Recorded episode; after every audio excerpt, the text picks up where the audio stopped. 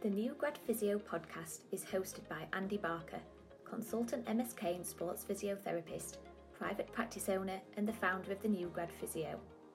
Having experienced his own rapid rise from student to dream job just 15 months after graduating, Andy knows exactly what it takes to accelerate your skills and fly up the promotion ladder faster than you ever thought possible. Having previously worked in his dream role at the Leeds Rhinos as the head of physio and rehab, Andy now consults with a number of individual elite athletes and within professional rugby, football, and dance, whilst running his own group of private practice clinics. He started the New Grad Physio to help student and new grad therapists just like you overcome the specific challenges you face at the start of your therapy career, helping you to dodge the common pitfalls that can cause confusion and overwhelm with your clinical practice and stop you getting the patient results and the jobs or promotions you deserve. This podcast will deliver you actionable advice, will help you make sense of your patient assessments, reason your treatments, and patient rehab to get results well beyond your level of experience. You will also discover what you need to do to open doors, to create opportunities for yourself, so you can enjoy the best possible start to life as a new grad physio. So, let's get started. Hey, it's Andy Barker here, and welcome back to the new Grad Physio podcast. So, in today's episode, I want to talk about yellow flags. So, you know what I'm talking about when I'm talking about um, yellow flags, but I think one of the big issues we have with yellow flags is that they're often in the, the shadow, and, and rightly so to a certain degree, in relation to to red flags. I'm sure, thinking back to your days at, at university and what you were taught, you know, your lecturers are rightly so were, were banging on about red flags and the importance of screening certain things. For example, the, the 5Ds, 3Ns that you might screen for a, a, vertebral artery dysfunction at the cervical spine, those questions you ask regarding um, problems around the lower back and potential cauda equina, etc., etc. But yellow flags are probably signs and symptoms your patient may have that are often going to be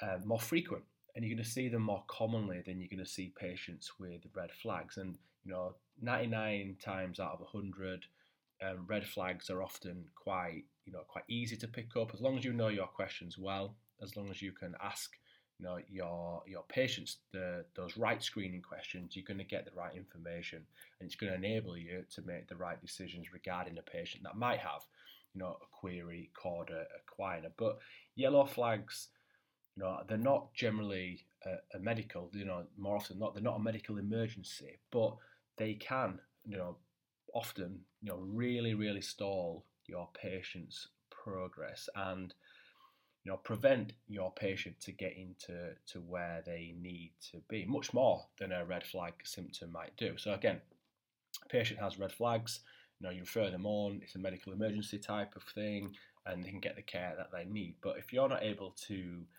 ask the right questions and to identify yellow flags, these can have a massive bearing on your ability to get your patient or your athlete to where they need to be. So those yellow flags typically are those sort of psychosocial types of, of problems, those you know psychological things that can, can prevent your patient getting to where they need to be. So that's what I want to discuss in this week's podcast because again it's so important and if you're able to identify these things well even just a little bit of attention to yellow flags being able to ask the the right questions is going to get you the information you need to actually speak in a certain way to your patients use the right type of language and also ultimately enable you to to get your patient through a successful treatment plan and get them back to doing the things they enjoy the most.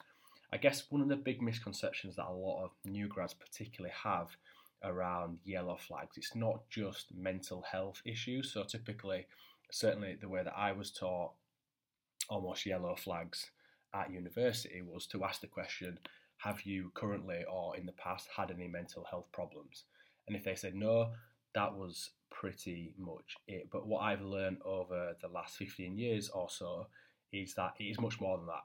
And you need to delve a little bit deeper with each and every patient that you see to ask, you know, a few key questions, a couple of which I'm going to go through in this episode, um, that are really going to help you to, to, to get a gist of, of where your patients are, their motivations levels, their enthusiasm levels, you know, your patient's understanding about what the actual problem they actually think they may have. Because again, if you don't ask these questions, you don't know this information and you cannot, you know, quash some of the misconceptions you can. You cannot ease those apprehensions, anxieties that your patients may have. And again, if you don't do that, you're probably going to be left with a demotivated, you know, unmotivated, ill-informed patient that does not understand their injury, and they're these are the type of patients that are really difficult to work with. They're really hard to to actually get better, and if they don't have that enthusiasm, they don't have that motivation to to get better.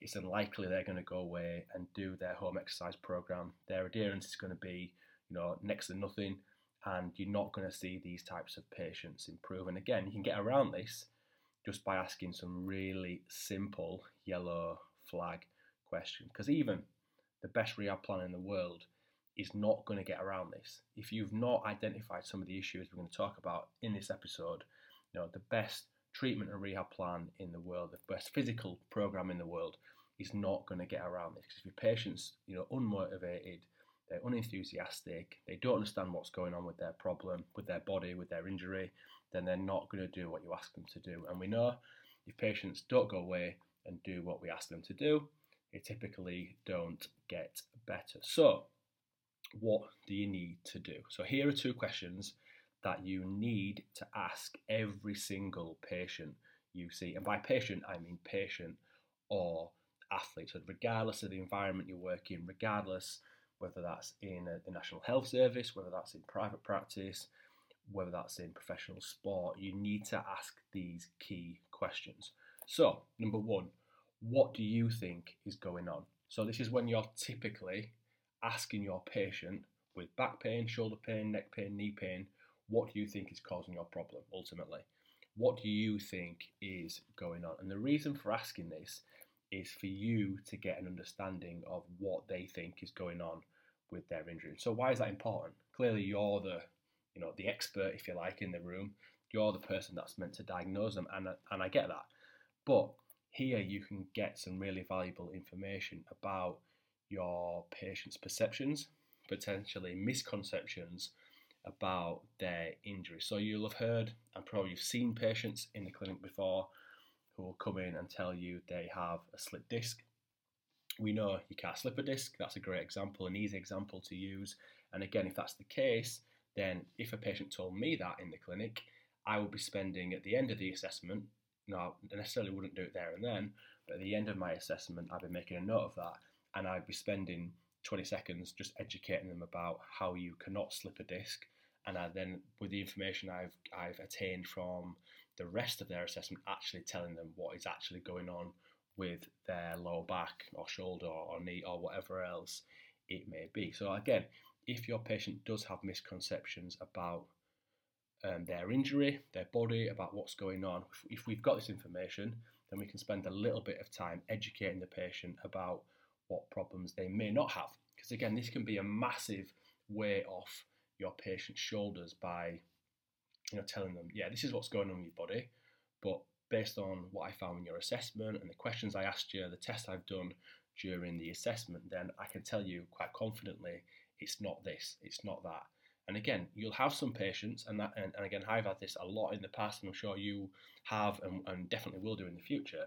You'll have patients that come in and, and thinking there is something, you know, maybe potentially really sinister going on with their injury, something they're potentially worried about.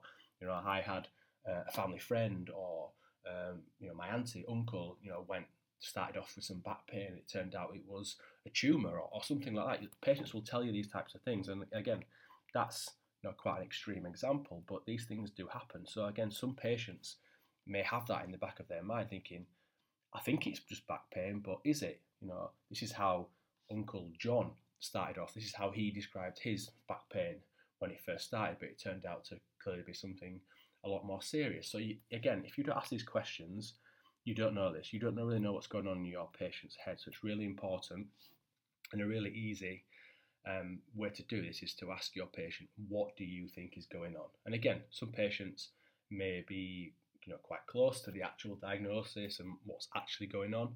Some patients, as you will find, will be will be, be way off. And again, the ones that are way off, we need to educate them and spend a little bit of time at the end of the assessment just to you know to ensure that they they are well informed about their injury. And a big part of that is actually dispelling some of the misconceptions and myths they may have around their injury, which can take a, a big burden, um, a lot of apprehension and anxiety away from your patient. The second thing, second question that you could ask your patients that's really, really helpful is do you think you can overcome this injury? Or is it something you think you'll have to live with? So, what this is, you know, sort of giving you is a really good indication of patient expectations do they actually think they can get better or not? So again, this is going to give you again some really valuable information from your patient as to their actual expectations of physio. Do they think their back pain, they've had it for 20 years, they just want to get a little bit better, but you know, they don't generally feel that they can actually get rid of it? Is it something they, you know, again the opposite way, they may have had back pain for 20 years, but they think they're going to get fixed in one session. So again, it could be either of those two, two very different examples of two patients that might present very similar, i.e., they've both had back pain for 20 years. But one patient might think they can, you know, they're going to lay in the bed, get a massage, jump up, and be, you know, totally pain free. One other patient with the same symptoms or very similar symptoms might think they're never going to be able to to get better. So, to give you a really good indication about what your patient expects, what is their long term expectations of um, your care, a physio, they actually think they can get better or not. And again, what this is going to give you also is an early indication of their enthusiasm, motivation. Because again, if patients don't actually think they they can actually improve and get better, they're likely to be a little less motivated, probably less enthusiastic about coming to physio. And again, another patient that you know thinks they can get better pretty quickly is probably going to be more motivated, more enthusiastic. So again, it can give you some really valuable information. And I think those two questions aside, you know, 99 out of 100 patients that you see, we have the ability to get them better. There are going to be patients you come across, really complex patients, chronic, you know, pain patients, uh, patients that often have a lot of other issues, including yellow flags going on, that can be very, very difficult to to help. Uh, not that we can't help them, I guess, but we, you know, to get a full resolution of symptoms can sometimes be very, very difficult. But again, that is probably one in a hundred patients. You know, 99% of the time, you can have some really big impact with the patients and athletes that you're working with, and you you can, you know, get them better, get them back doing the things that they enjoy the most. So, subjective assessment is a really big part of that, and getting that information, that clear information, that valuable information from your patient. So yellow flags is not just a tick box. It's not just asking about mental health. I've given you a couple of examples there of questions you can ask your patient. Number one, what do you think is going on? And number two, do you think this is an injury you can overcome, or is it something you think you'll have to just live with? Two key questions that you should be asking each and every patient or athlete that you work with. So there are some additional questions that I ask each and every patient that I see. Um, I teach these and I go through these in detail um, in the subjective assessment module of my new grad physio membership. I walk through the subjective, I do the same thing for the objective assessment so you understand the questions um, to ask, understand the test to do, understand why you're actually asking those questions, what the answers actually mean, why you're doing those tests in the objective assessment, and what the answers to those things actually mean, and what you're actually looking for with some of the key tests in that objective assessment. So if you wanted to learn this yourself, you want a really clear roadmap of how to work through uh, a systematic, a logical, simple but highly effective subjective and objective assessment, then head to newgradphysio.com forward slash membership. There you'll find some general information about the New Physio membership, about what it is, how it can help you, what's included in it, You'll see some case studies there from you know members of the new grad physio membership and how it's helped them. And if that's something you feel that could help you out, then at the bottom of the page there is a short form. You can just put, bob in your details, your name, email address. There's a couple of uh, multiple choice questions. Click submit. That gets sent straight through and lands in my email inbox. And as soon as I see it, I will get back to you with some help and let you know the next steps if you are interested in getting on board with the new grad physio community. So, thanks as always for your time and attention. Really appreciate it. As always, if you do have any questions, any queries, anything you'd like me to cover on the podcast, then please just let me know. Just send me a message, uh, email me, DM me, whatever you would like to do. And again, if you'd like some more information around the membership and find out what it is, what I do, and how I mentor therapists like yourself, then head to newgradphysio.com forward slash membership. Thanks for listening to the New Grad Physio podcast. Before you head off, I just wanted to make sure you did not miss this. Alongside his podcast, Andy posts a weekly blog on his website, www.newgradphysio.com you can access all his blogs and loads more resources like his recent PDF, The 5 Breakthrough Steps to Confidently Treat the Shoulder Right Every Time, avoid mistakes and stop you feeling less adequate than other new grads. This is Andy's most popular resource and has already been accessed by thousands of therapists just like you. To get a copy of this PDF or to get more information about Andy's upcoming courses or find out more about his new grad physio membership, head to www.newgradphysio.com. Have a great day, and we will catch you on the next podcast episode.